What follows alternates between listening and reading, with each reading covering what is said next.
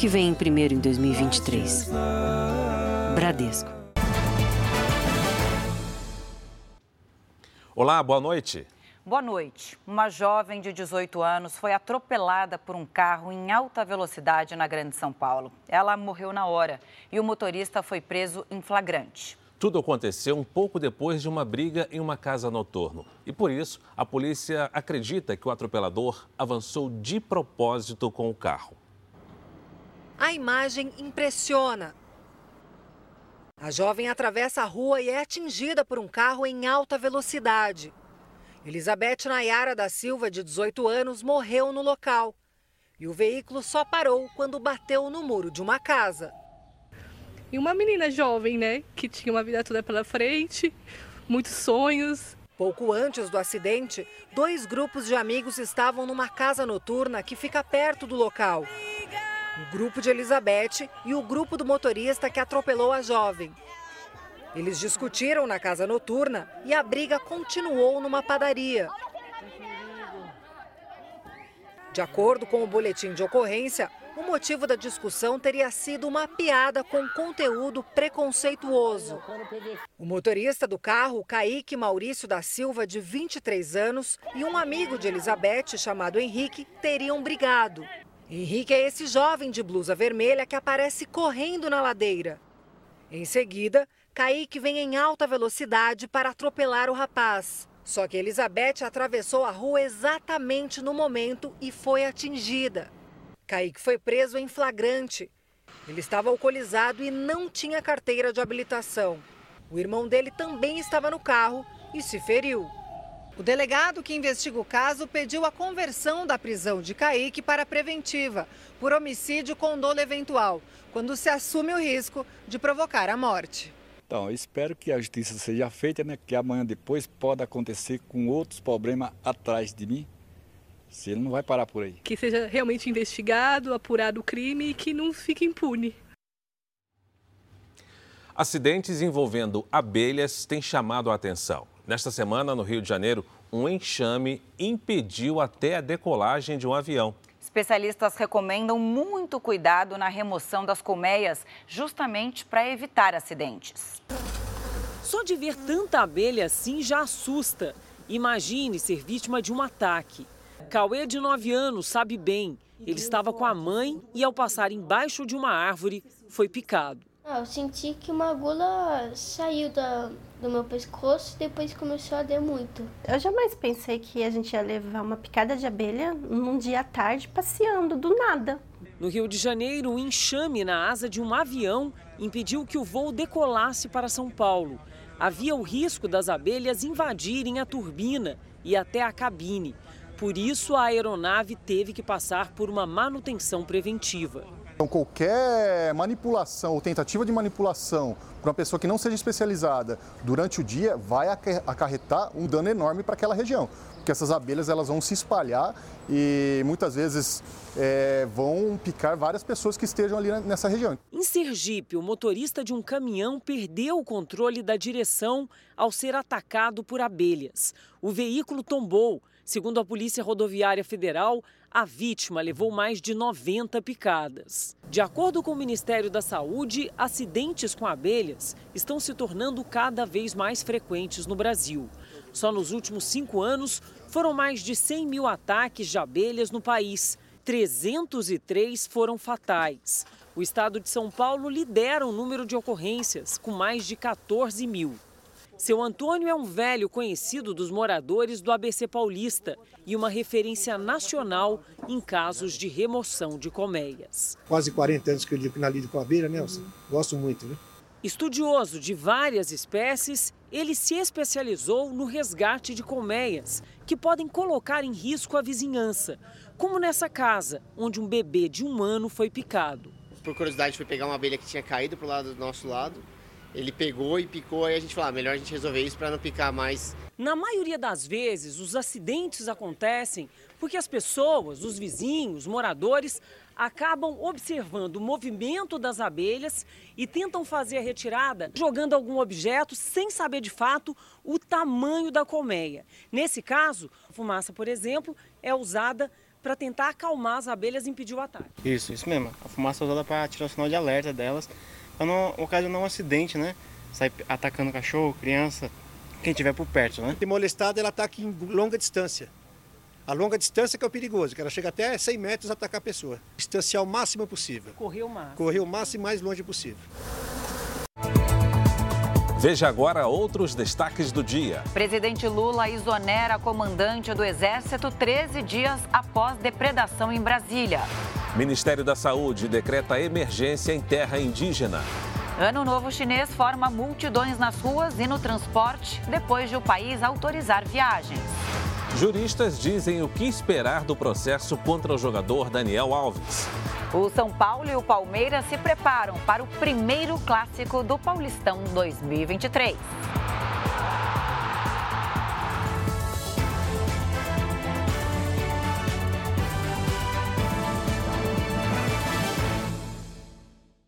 Oferecimento: cartões Bradesco, muito mais benefícios.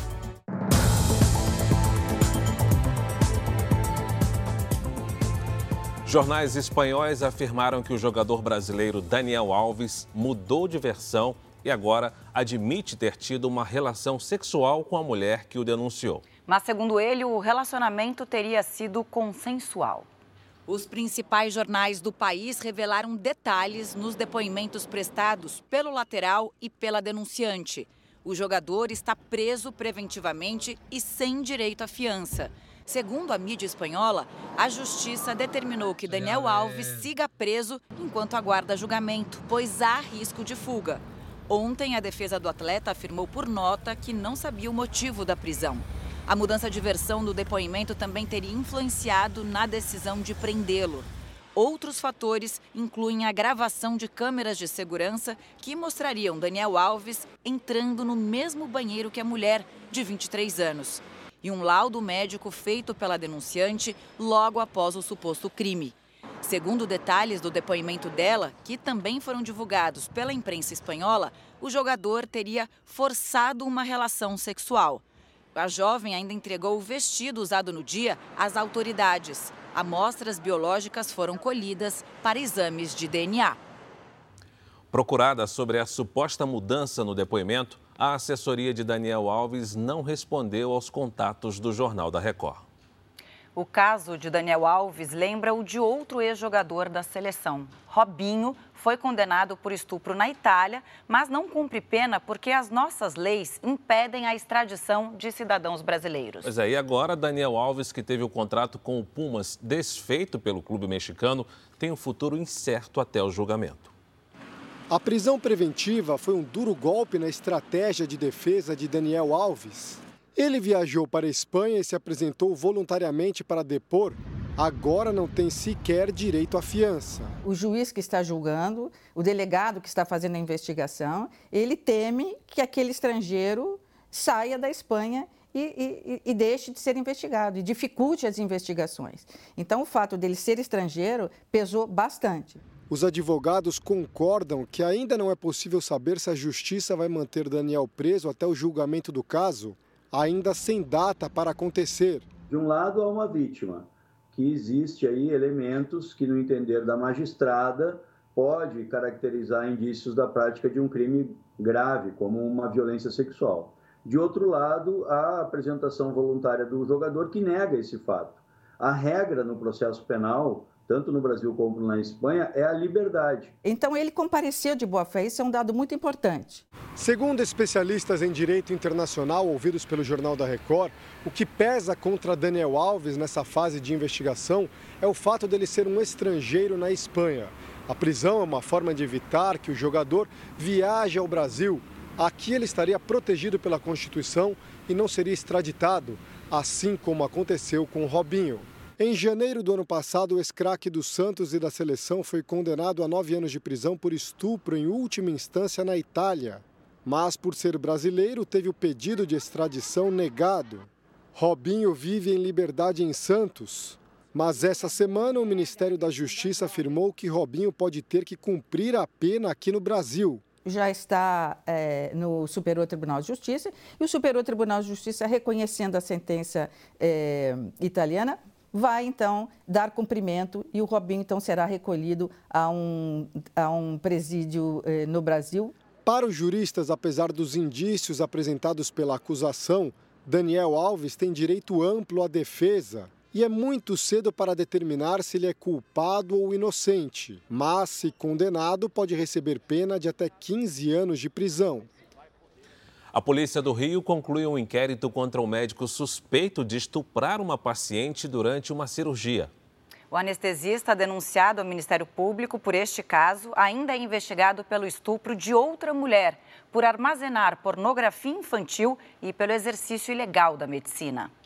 A polícia concluiu que Andrés Eduardo Onhati Carrilho, de 32 anos, abusou de uma mulher durante um procedimento realizado em fevereiro de 2021 no Hospital Clementino Fraga Filho, da Universidade Federal do Rio de Janeiro. Na época, ele era residente. O delegado Luiz Henrique Pereira, responsável pelo inquérito, pediu que a prisão dele seja convertida em preventiva. Na próxima semana, a polícia vai dar início a uma nova fase de coleta de depoimentos. O médico colombiano ainda é investigado pelo estupro de outra paciente em 2020, em Saquarema, na região dos Lagos do Rio. O crime foi registrado no celular pelo próprio anestesista. A defesa da vítima pretende processar o hospital onde o caso teria acontecido. Ele não poderia estar exercendo a função de anestesista porque ele não tinha realizado ainda o revalida. Só poderia fazer qualquer procedimento acompanhado de um profissional que estivesse apto, né, devidamente qualificado. Esta semana, a médica anestesista que estava na cirurgia de laqueadura da mulher violentada afirmou que a paciente levou mais tempo do que o normal para acordar da sedação e que também houve demora no retorno dela para o quarto após a cirurgia. O médico ainda é investigado por criar perfis falsos em redes sociais para atrair vítimas menores de idade e armazenar imagens de pornografia infantil. A polícia quer saber se ele chegou a abusar das crianças, inclusive durante as cirurgias. Andrés mantinha arquivadas mais de 20 mil imagens de abuso sexual envolvendo crianças e adolescentes o material incluía até bebês com menos de um ano. O anestesista foi proibido pelo Conselho Regional de Medicina do Rio de Janeiro de exercer a profissão. Só pelo crime de estupro de vulnerável, o anestesista colombiano pode pegar até 15 anos de prisão. A defesa do médico disse que, por enquanto, não vai se manifestar. Por meio de nota, o Hospital Universitário Clementino Fraga Filho disse que o médico citado não atua mais na unidade e que o caso está sob segredo de justiça. A direção do Hospital dos Lagos disse que colaborou com a Polícia Civil na investigação que levou à prisão do anestesista e que o médico foi desligado do hospital em 2021. A Polícia Federal cadastrou mais de 175 mil pessoas no Banco Nacional de Perfis Genéticos. Os dados auxiliam na investigação de crimes e na busca por desaparecidos. O que parecia ficção virou realidade. Testes genéticos fazem parte da atividade policial e são cada vez mais importantes para identificar e prender criminosos. Casos como esses de caixas eletrônicos e agências bancárias explodidos são periciados e qualquer vestígio pode servir como indício. O mesmo serve para a resolução de homicídios e estupros. Atualmente, no Brasil, 22 laboratórios como este abastecem de informações o Banco Nacional de Perfis Genéticos do Ministério da Justiça. A maioria delas é, são investigações de crimes sexuais, que a gente sabe que é um crime que muitas vezes é serial e que necessita de ferramentas de investigação realmente bem modernas. Hoje o banco conta com 175.503 perfis cadastrados, 10 vezes mais que em 2018. Só que no Distrito Federal, o cruzamento de dados do Banco de Perfis Genéticos já identificou 91 estupradores em série. O banco foi criado em 2013 e funciona com um sistema desenvolvido pelo FBI, a Polícia Federal dos Estados Unidos. O sistema é o CODES, que é usado também por outros 58 países. Além de ajudar na investigação criminal, o banco de perfis também contribui na busca por pessoas desaparecidas. Hoje em dia, são mais de 280 é, identificações de pessoas desaparecidas em todo o Brasil. Datas de nascimento, nomes de parentes e letras em tamanho minúsculo são critérios muitas vezes adotados na hora de escolher uma senha, seja para um perfil em rede social, seja para contas bancárias. O Jornal da Record teve acesso com exclusividade a um levantamento que mostra que no ano passado, criminosos descobriram mais de 4 bilhões de senhas no Brasil. A falta de cuidado ou da criatividade no momento de escolher a senha pode facilitar a vida dos golpistas e custar muito caro. Mariana sempre se preocupou com a segurança ao acessar as redes sociais. Eu sempre tentei me precaver, né, na, na, questão de senhas, então, assim, por mais que elas tivessem algumas similaridades, maioria das senhas eram compostas por números, letra maiúscula, algum caractere especial, né, pra gente não correr um risco de falar é senha 1, 2, 3, 4, né? Mesmo com todos os cuidados, ela teve um perfil invadido no ano passado os criminosos publicaram anúncios de móveis e eletrodomésticos com preços baixos. Tudo fazia parte de um golpe. Foram mais de 20 dias até que ela conseguisse recuperar a conta. Porque não é só uma questão também de você perder a conta, é uma questão de você se preocupar com as pessoas que podem cair no golpe que estão aplicando com o seu nome. Para invadir as contas de redes sociais e aplicativos, muitas vezes os criminosos contam com o descuido dos próprios usuários. O Jornal da Record teve acesso a um levantamento que apontou que a maior parte das invasões ocorre quando as senhas são fracas, aquelas com letras minúsculas, sem os chamados caracteres especiais.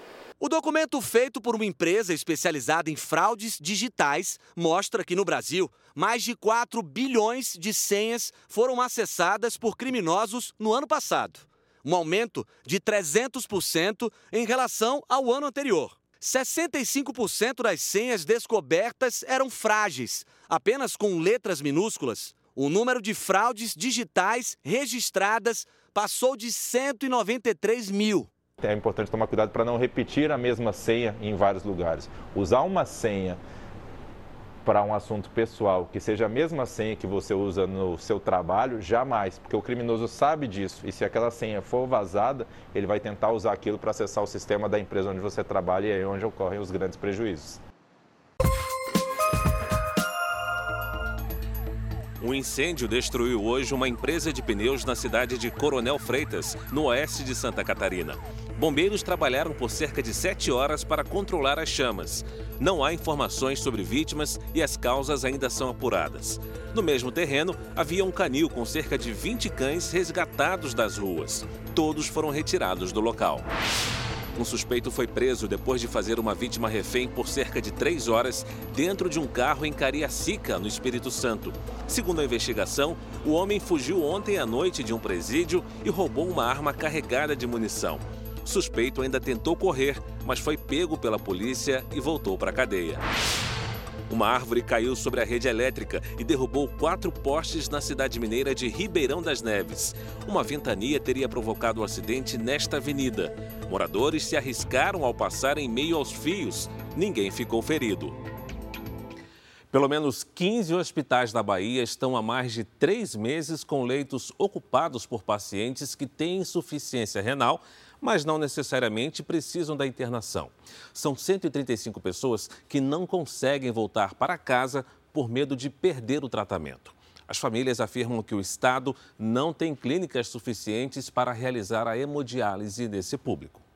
Desde outubro do ano passado, familiares de pacientes com doenças renais passam o dia na frente deste hospital em Salvador. Dona Ivone é uma delas. O marido dela deu entrada na unidade no dia 18 de outubro e nunca mais saiu está à espera de uma transferência. Ele está com a pulseirinha já amarela, precisando de vaga em clínica para fazer hemodiálise do lado de fora e a resposta que a gente tem é que não tem vaga. Atualmente, esta é a situação de 135 pacientes em toda a Bahia, que permanecem internados aguardando uma vaga na fila para fazer diálise pelo SUS. A Secretaria Estadual de Saúde alega que esses pacientes precisam permanecer nos hospitais porque o Ministério da Saúde não habilitou novas clínicas para a realização da hemodiálise. Com medo de perder a vaga, os pacientes passam meses internados, sem ter necessidade. Eles falam para a gente que o hospital não aceita, que saia e volte para fazer hemodiálise, porque não tem estrutura para, para isso. O caso é mais um jogo de empurra entre autoridades. Enquanto a Bahia afirma que precisa internar pacientes porque o governo federal não habilita novas clínicas para hemodiálise, o Ministério da Saúde diz que o estado possui 39 clínicas aptas para este tratamento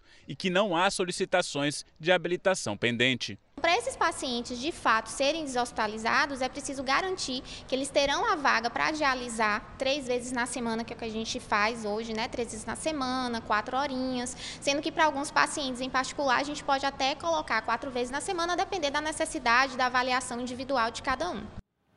Quem tem uma empresa própria ou apenas oferece um serviço precisa estar atento às possibilidades de negócios trazidas pela internet. Cada vez mais atividades econômicas estão usando as tecnologias para aproximar produtos e clientes por meios digitais. Esta professora de espanhol tem 69 anos e montou um estúdio só para gravar as próprias aulas. Mirta decidiu entrar para o mundo digital depois que percebeu que a internet poderia atrair mais alunos. Primeiro, porque gosto de desafios, coisas novas. E segundo, é porque o mundo muda.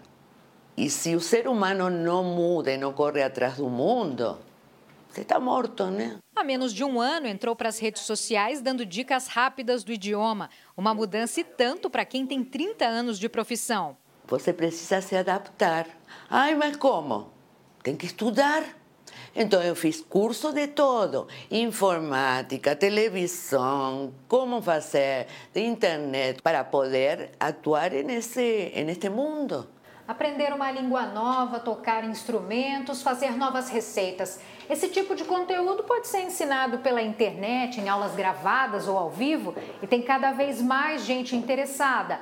A tendência é que o mercado digital continue em crescimento para empreender e investir. A gente tem curso e consultoria simples que mostram que, independente do seu negócio, independente do seu setor, independente da cidade que você estiver, como é que você pode ter presença digital. Neste ano, outras áreas que estão em alta são serviços de educação, compras coletivas, clubes de assinatura, mercado pet e comércio eletrônico.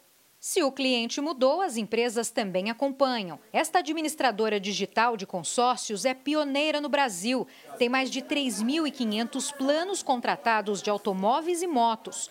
Todo o atendimento é feito pelo site. Aliás, mais da metade dos clientes prefere assim. Com menos de dois anos operando, a empresa já pensa em ampliar o negócio para celulares. Esse modelo de mutualismo, de grupo, tem tudo a ver com a economia compartilhada. Então, é uma tendência muito forte que a gente vê é, nos hábitos de compra das pessoas. Nos Estados Unidos, o preço da dúzia de ovos aumentou 60% nos últimos meses. O motivo seria a gripe aviária, que matou diversos animais. O jeito é produzir os próprios ovos em casa. Foi o que fez o Michael, morador de Minneapolis que tenta driblar a inflação que atinge o preço da dúzia de ovos.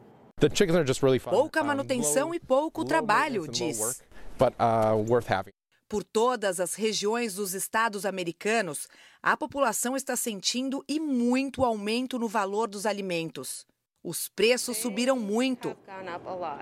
Nós temos ovos no café da manhã todos os dias. Quem passa pelos corredores dos mercados nos Estados Unidos se impressiona com o preço alto de um alimento tão comum na nossa mesa.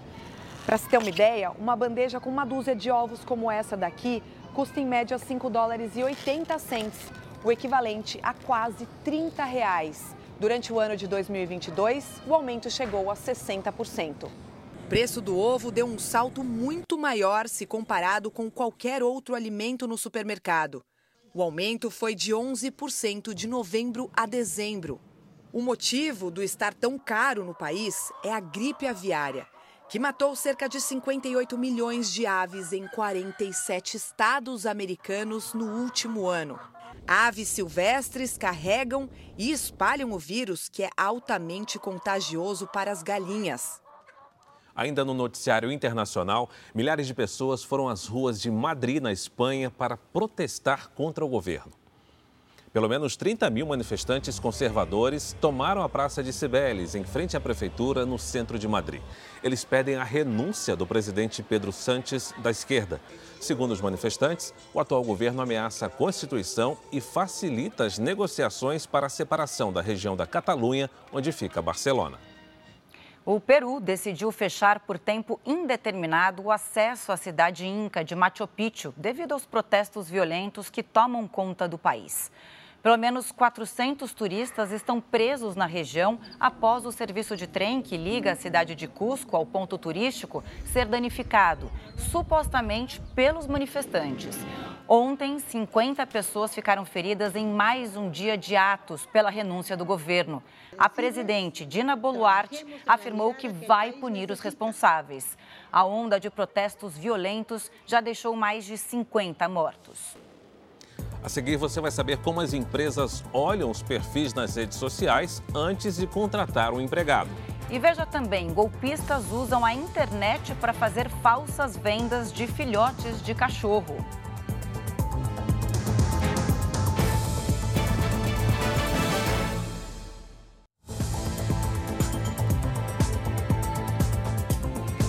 Na hora de procurar um emprego na internet, muita gente só se preocupa com o currículo, não é verdade? Só que as empresas também estão de olho no que os candidatos publicam nas redes sociais. Uma postagem ofensiva, por exemplo, pode definir quem será contratado e quem vai perder a vaga. Na rede social da Raíssa tem muitas fotos de trabalho, um perfil bem sério para uma jovem de 23 anos. Eu gosto sempre de mostrar é, aquilo que eu estou atuando, mas sempre com cautela, sempre ver, ter cuidado de ver se está tudo ok. A Raíssa acaba de ser contratada para uma vaga de analista de operações neste shopping de Goiânia. Foi a Elza quem analisou o currículo e antes de tomar a decisão final, ela assume, vasculhou as redes sociais da candidata. Eu vi que ela é bastante centrada, a rede social dela não demonstra muitos assuntos de conflito, e isso para a gente é um perfil adequado para a vaga. Depois da pandemia, a procura por talentos pela internet ganhou força. Especialistas em recursos humanos afirmam que as redes sociais permitem conhecer melhor o candidato, não só profissionalmente é manter o bom senso, o mesmo bom senso que nós temos é, no relacionamento offline, no relacionamento presencial, que a gente sabe o que é de bom tom falar e o que não é de bom tom falar, o que vai me ajudar e o que vai me atrapalhar, eu tenho que levar essa mesma ideia para as redes sociais. Nem todos os dados sobre os candidatos podem ser acessados pelas empresas. É proibido, por exemplo, que um recrutador procure informações sobre o cadastro de proteção ao crédito e recuse uma pessoa negativada. Para quem busca emprego, é importante ficar atento aos detalhes do que posta nas redes sociais. Conteúdos ofensivos e até mesmo erros de português podem comprometer a conquista da vaga. Impacto de algo ruim que você fala ou algo desfavorável para a sua carreira que você coloca na sua rede social vai ter um impacto muito maior do que quando você fala alguma coisa que não deveria falar para duas, três pessoas. Conquistar a casa própria em 2022 exigiu um esforço financeiro maior do brasileiro. O preço médio dos imóveis residenciais subiu mais de 6% no ano passado, isso em todo o país. Entre as capitais, o aumento foi maior em Vitória, no Espírito Santo. Em novembro passado, o Gabriel e a namorada compraram o primeiro imóvel em Vila Velha, no Espírito Santo. Foram meses de busca até encontrar o lar ideal. Os preços eram mais altos, né? Porque a maioria das oportunidades são mais próximas ao litoral. Próximo ao litoral o preço eleva bastante, né? Por conta da, da praia. Achamos um meio termo, né? Não é tão longe, mas também não é tão perto. O preço médio dos imóveis residenciais subiu 6,16% no ano passado, valor acima da inflação acumulada no ano, que foi de 5,79%, foi a maior variação desde 2014, de acordo com um índice que reúne dados de 50 cidades brasileiras. A valorização elevou para R$ 8.321 o valor médio do metro quadrado dos imóveis no país. Todas as 16 capitais pesquisadas registraram aumento nominal, ou seja, sem considerar a inflação no preço de venda dos imóveis em 2022. Destaque para Vitória, no Espírito Santo, que registrou alta de mais de 23%. Goiânia teve o segundo maior aumento. Depois vem Campo Grande, Curitiba e Maceió. Esse aumento no preço dos imóveis, na minha visão, é uma função desse aumento de demanda muito estimulado pela questão dos juros mais baixos que a gente viveu nos últimos três anos, que não é mais a nossa realidade. Em meio a uma nova onda de Covid, a população da China voltou a comemorar o Ano Novo Lunar, o principal feriado do país, que começou neste sábado. Chineses de todo o planeta devem viajar para encontrar as famílias, agora que não há mais a política de Covid-0. Motivo de preocupação para a comunidade internacional por conta da possibilidade de disseminação do coronavírus.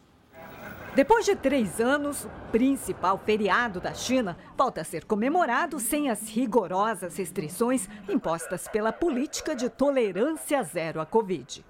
O Festival da Primavera vai até o dia 27 e marca o início do Ano Novo Lunar. Em algumas regiões da Ásia, como Taiwan, Coreia do Sul e principalmente na China, o Ano Novo Lunar é comemorado na primeira lua nova, entre janeiro e fevereiro. E muita gente aproveita a folga no trabalho para rever a família. Antes da pandemia, esse era o período que provocava a maior migração anual de pessoas no mundo. Apesar dos crescentes casos de Covid no país, a expectativa é grande para rever parentes e amigos. Não vejo meus pais há dois anos. Estou muito feliz, diz este jovem que pegou o trem para reencontrá-los. O Ministério de Transportes prevê que mais de 2 bilhões de viagens sejam feitas neste feriado, o que preocupa a comunidade internacional. Vários países passaram a exigir testes de Covid nos aeroportos para quem chega da China. E voltaram a adotar quarentena obrigatória para os que tiverem resultado positivo para a doença. Nas vilas chinesas mais afastadas, a luta contra a Covid é angustiante dentro de hospitais e clínicas de saúde. Este homem de 71 anos diz que faltam remédios e kits para testes. Nesta aldeia de Tonglo, a 1.300 quilômetros de Pequim, os moradores sequer sabem se já tiveram Covid. Todos dizem ter sentido sintomas de resfriado, como tosse, febre e coriza, mas não conseguiram fazer os testes. O governo chinês informou que vai equipar as clínicas no interior com oxigênio extra e transferir recursos para melhorar a assistência médica em áreas rurais mais carentes. Apesar do aumento do número de mortes e de casos de Covid, não há sinais de que a China volte a adotar medidas mais duras, como confinamento. Veja agora os destaques do Domingo Espetacular. A Escola de Artes em São Paulo, que se tornou cenário de denúncias que envolvem violência psicológica, física e sexual. O depoimento dos ex-alunos. Quem é o professor suspeito de comandar o lugar e liderar os abusos? Direto de Barcelona, a nossa equipe revela detalhes da prisão do jogador Daniel Alves. Ele foi detido por suspeita de agressão sexual. O que vai acontecer agora com o jogador brasileiro? A dor de cotovelo de volta às paradas de sucesso. Shakira lança música nova,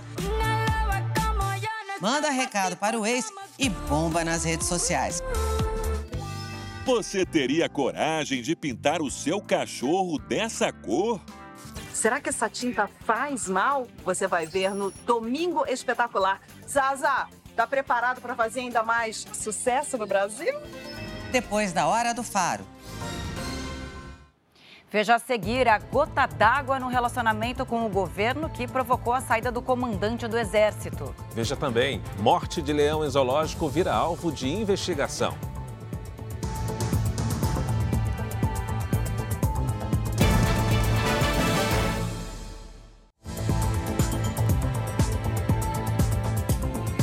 Morte de um leão é investigada no interior de São Paulo. O Ministério Público foi acionado e o resultado dos exames deve sair no mês que vem.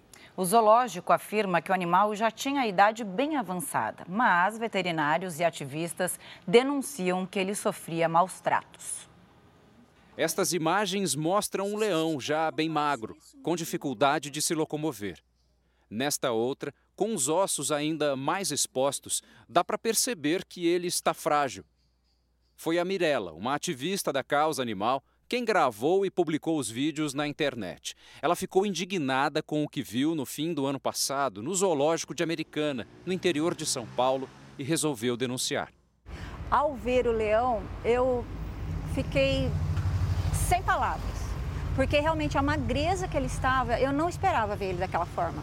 Nagan morreu no dia 31 de dezembro. Esta veterinária, que também faz parte da denúncia, conseguiu na justiça o direito de acompanhar o exame de necropsia do animal e afirma que o zoológico não cuidava direito do leão que ele tinha problemas horríveis gastrointestinal, principalmente no fígado, que deveriam causar dores e desconforto terrível nele. Se isso era tratável, por que, que não foi tratado? Porque na ficha clínica dele não tem nada que ele foi tratado. O zoológico de Americana abriga 400 animais e recebe 30 mil visitantes por mês.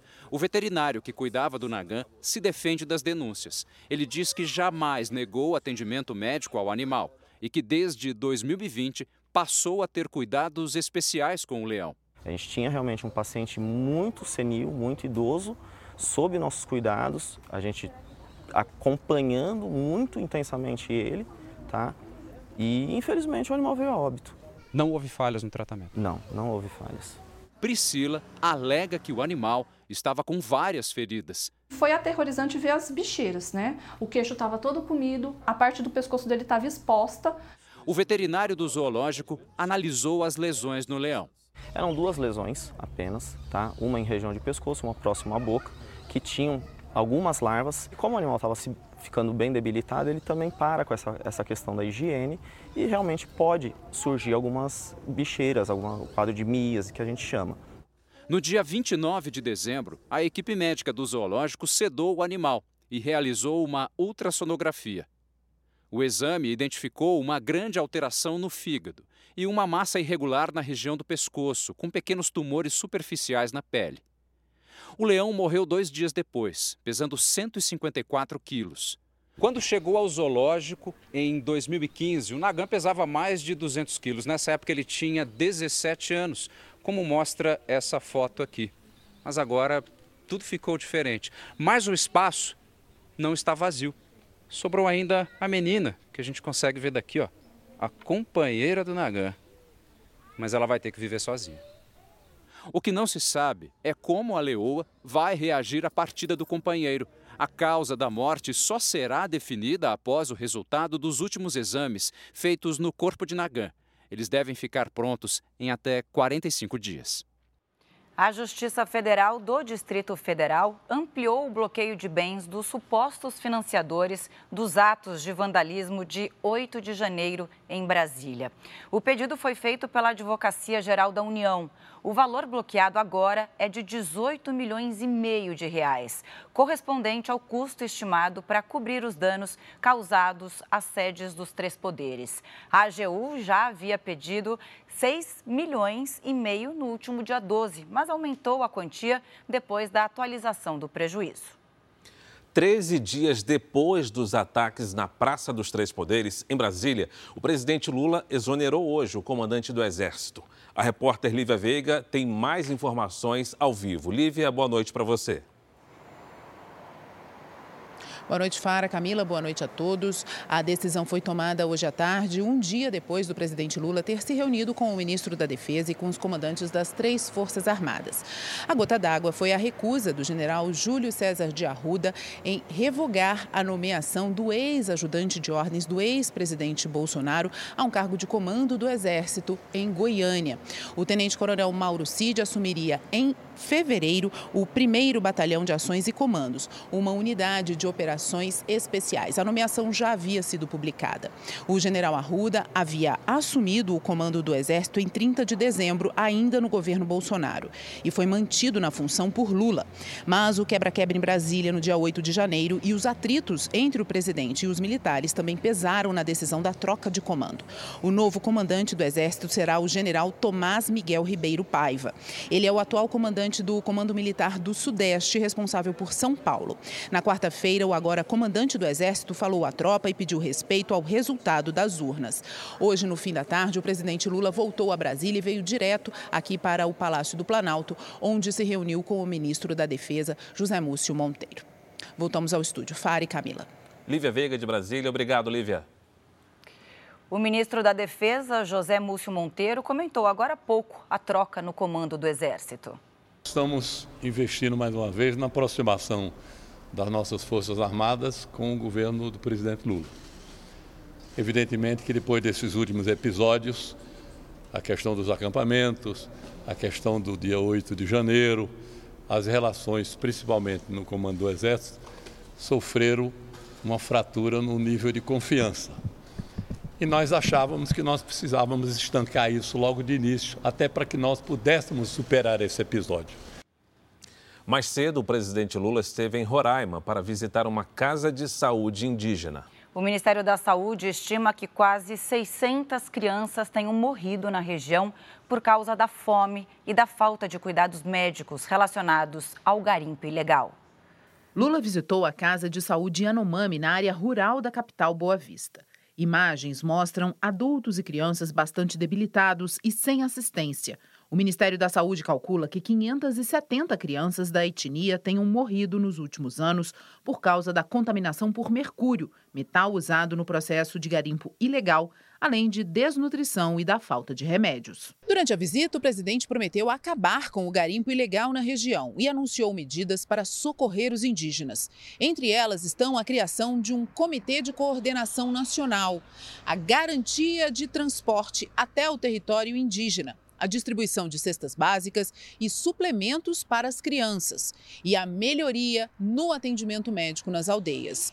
O governo decretou emergência em saúde pública no território Yanomami. O ministro da Justiça, Flávio Dino, determinou a abertura de inquérito policial para apurar supostos crimes no tratamento dos indígenas. E nós vamos cuidar para que eles sejam tratados, sabe, como se fosse sabe, seres humanos de primeira classe e não ser tratado como gente de quarta classe ou de quinta classe. É desumano o que eu vi aqui. O Código de Trânsito Brasileiro completa 25 anos e, nesse período, trouxe mudanças importantes na redução de acidentes. As novas regras criaram multas para motoristas imprudentes e embriagados. E a exigência de equipamentos como a cadeirinha para crianças e capacete para motociclistas deram mais segurança nas ruas e estradas. Só que, apesar do maior rigor, o desrespeito às leis ainda é grande. Dona Elizabeth dirige há 35 anos ela é do tempo em que o uso do cinto de segurança não era obrigatório e hoje se sente mais segura no trânsito. O carro ficava cheio de crianças, os meninos pulando nos bancos, a gente dirigindo, três adultos no carro. Então era aquela farra, não tinha nada de cinto, não tinha nada de cadeirinha. Já o Lucas tirou a carteira de habilitação há três anos e não consegue entender por que tantos motoristas ainda se arriscam nas ruas. A gente vê motoqueiro que passa assim, quase levando seu retrovisor. As pessoas entram na maior velocidade e você tem que prestar atenção e frear o carro para dar essa preferência aí para as pessoas. O mais recente Código de Trânsito Brasileiro, o quarto da história, completa 25 anos e passou a exigir equipamentos obrigatórios, como o capacete para motociclistas e a cadeirinha para crianças no carro. O Sérgio tem dois filhos, de 1 e 3 anos, e sabe bem a importância de transportar as crianças em segurança. Sequelas poderiam ser evitadas com o uso né, correto de cadeirinha, do cinto de segurança, enfim. Logo que o Código de Trânsito entrou em vigor, houve uma redução de 13% nas mortes. Vimos numa crescente muito grande do número de mortes e do número de veículos também.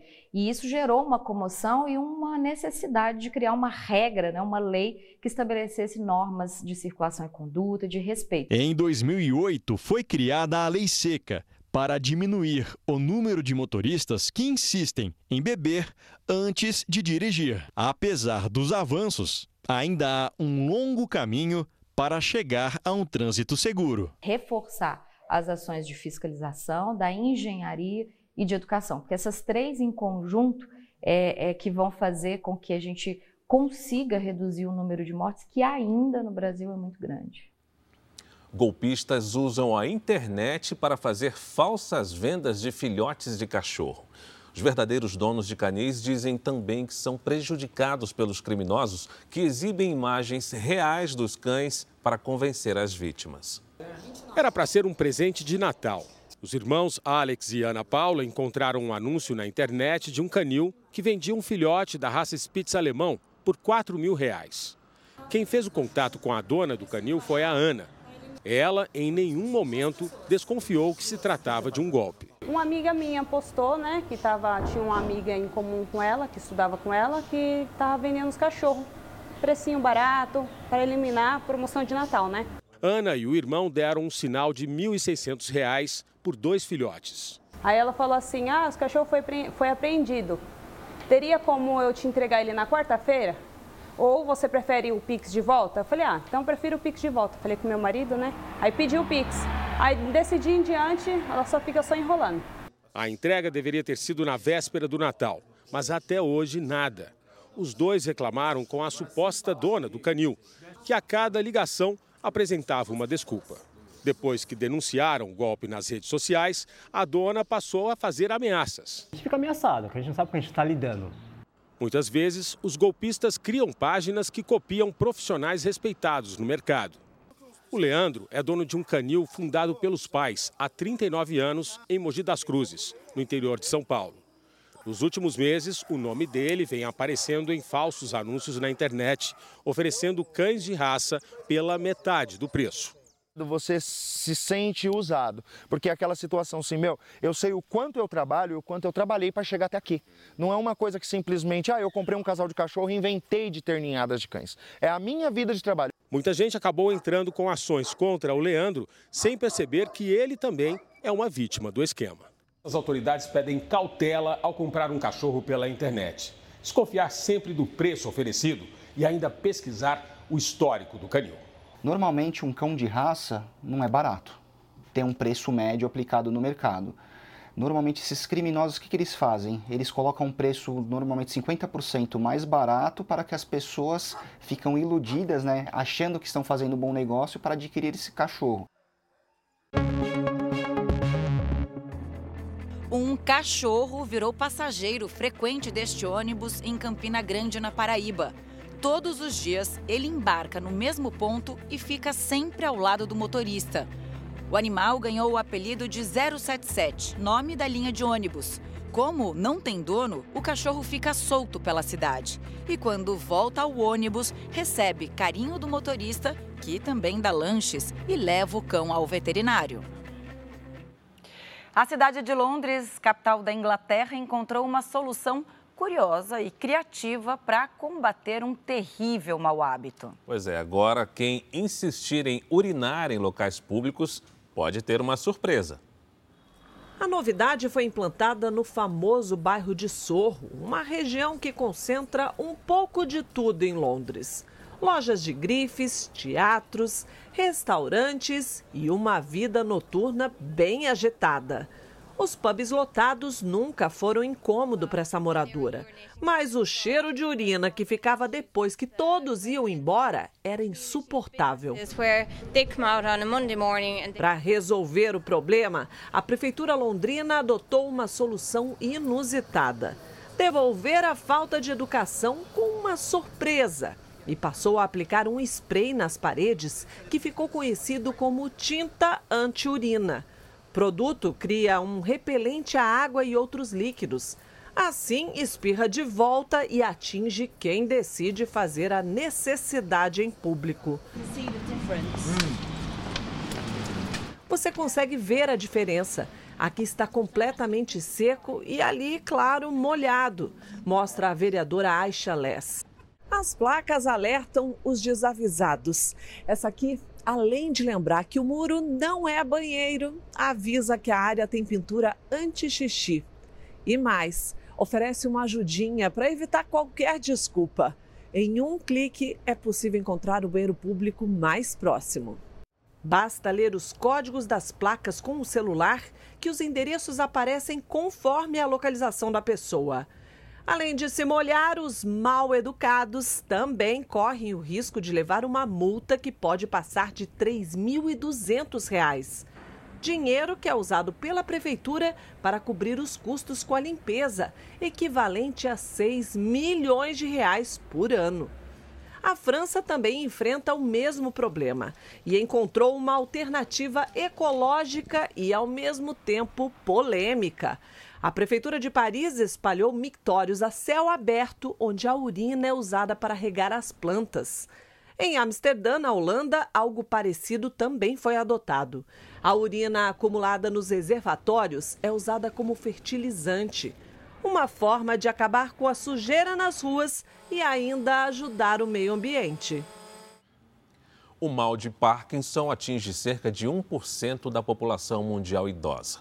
E uma das maiores dificuldades de quem tem a doença é realizar tarefas antes consideradas simples, como a alimentação. Pensando nisso, o engenheiro desenvolveu um talher para ajudar na hora de comer. Seu Juraci tem 83 anos, mas é muito ativo. Trabalha, dirige, pedala. Só que há cinco anos o mal de Parkinson passou a fazer parte da vida do advogado e ele começou a ter algumas limitações. A princípio, me atrapalhou em assinar documentos, cheques, essas coisas. Quando eu tomo um cafezinho, que é uma xícarazinha pequena, eu tive muita dificuldade. Chegava a cair por cima da camisa. A Organização Mundial da Saúde, aproximadamente 1% da população mundial acima de 65 anos sofre de mal de Parkinson. No Brasil, estima-se que pelo menos 250 mil pessoas tenham a doença. O Parkinson não tem cura e é uma doença progressiva. Ocorre uma diminuição de uma substância chamada dopamina no cérebro, que prejudica toda a mobilidade. Então, tanto do paciente ter um equilíbrio bom, facilita a queda, e tem o tremor, que isso pode trazer um grande prejuízo na sua alimentação. Levar uma xícara ou uma colher à boca é uma atividade simples, mas que passa a ser desafiadora com a doença. Pensando em pessoas nessas condições, o Davi, que recém se formou em engenharia elétrica, desenvolveu uma colher que busca regular o movimento, permitindo que a comida se mantenha no talher mesmo durante o balanço. A colher ela apresenta motores, é, servomotores, para ser mais específico, um microcontrolador e um giroscópio. E é, esses componentes estão é, fazem parte de um circuito, estão sendo alimentados por uma bateria e a parte de encapsulamento foi feita em impressora 3D. Traduzindo, a estrutura vai manter o talher estável, apesar do tremor de quem estiver usando. São dois eixos de rotação que se adaptam mantendo o alimento na colher. O objeto foi criado com o objetivo de ajudar as avós de Davi, que sofrem com mal de Parkinson e esclerose. Eu acho que a ideia da engenharia realmente é procurar soluções né, para problemas e realmente aplicar o nosso conhecimento voltado em é, produtos e métodos para ajudar a sociedade. Colheres desse tipo já existem no mercado, mas custam entre 2 e 3 mil reais. A ideia é que essa colher, que ainda não está à venda, não passe dos 200 reais. Tendo um evento desse, só vai trazer uma, um benefício à pessoa. Uma forte chuva quase provocou uma tragédia na região metropolitana de Belo Horizonte. O telhado da casa de um morador que gravava o temporal caiu e causou destruição na rua. Olha, gente, pelo amor de Deus, olha a ventania. O homem estava assustado com a força do vento e preocupado com o telhado da casa. Meu telhado, eu tô preocupado com o telhado. Ai, meu Deus. Para, vento, para. Não parou e o telhado veio abaixo. Ah, meu telhado tem que Hoje, esta era a situação da casa de Célio. No andar de cima, não sobrou quase nada. Carros que estavam estacionados na rua foram atingidos por destroços e também por um poste que caiu. Em outra rua, na mesma região, vários postes foram derrubados pelo vento, que, segundo a Defesa Civil, chegou a 50 quilômetros por hora. Com um mês de janeiro tão chuvoso, das cinco regiões do país, quatro registraram queda no número de queimadas, isso em comparação com o ano passado.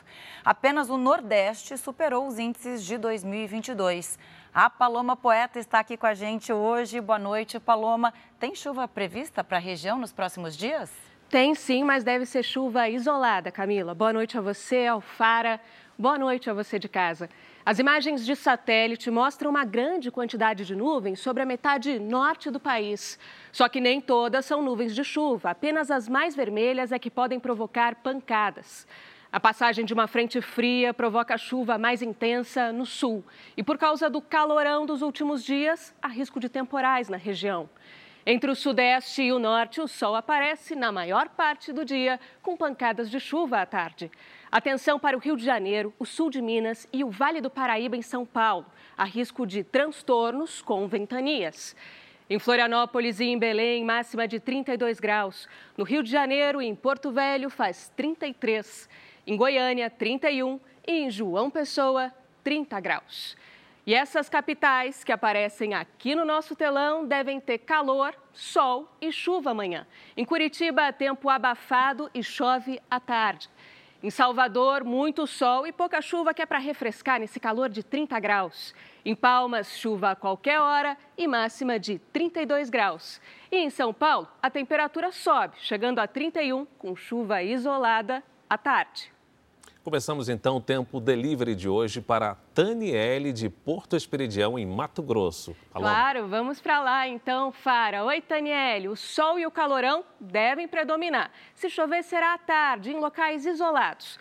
Nesse domingo faz até 33 graus, na segunda e na terça a máxima é de 31.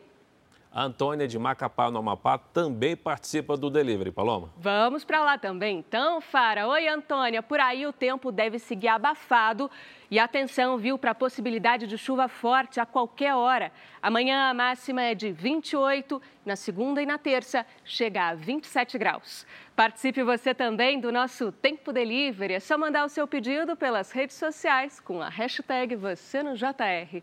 Camila, Fara, um ótimo domingo para vocês e até a próxima. Boa noite, até a próxima. Valeu, Paloma. O governador de São Paulo visitou hoje cidades afetadas pela chuva forte na região de Campinas, no interior do estado.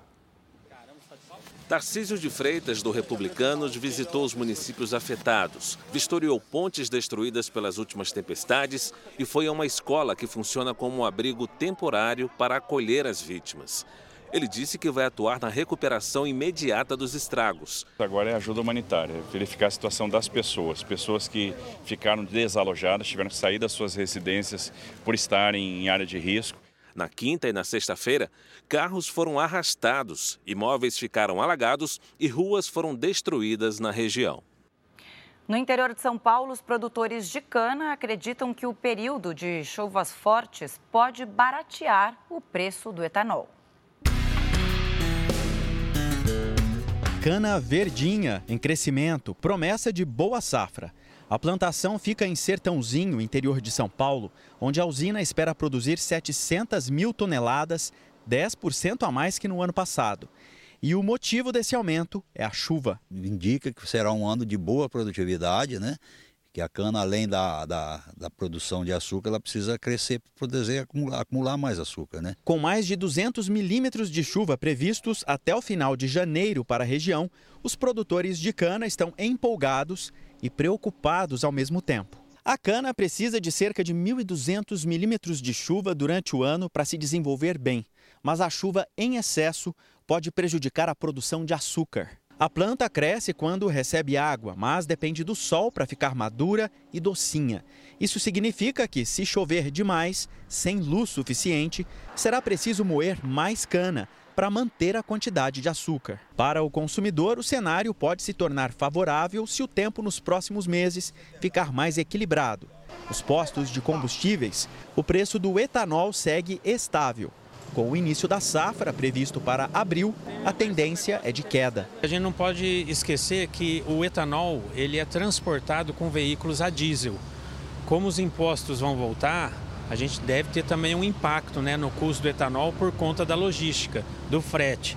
Então acho que vale a pena aguardar, mas a expectativa nossa é boa, é alta para que o etanol traga de novo benefícios que ele sempre trouxe durante a safra de cana-de-açúcar. Enquanto isso, o motorista segue fazendo as contas para não sair no prejuízo na hora de encher o tanque. Eu fico acompanhando bem exatamente por causa disso. Aí quando eu vejo que está subindo um pouco, eu não coloco muito, fico esperando ali para saber para onde vai, mas está bem complicado mesmo.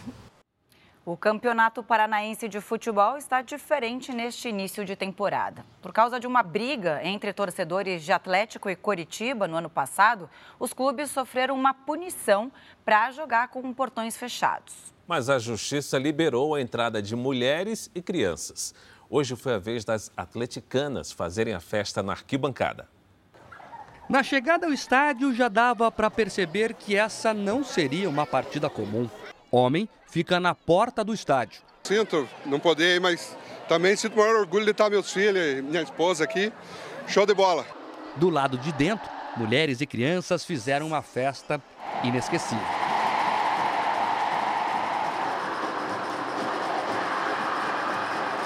Na semana passada, a torcida do Curitiba viralizou.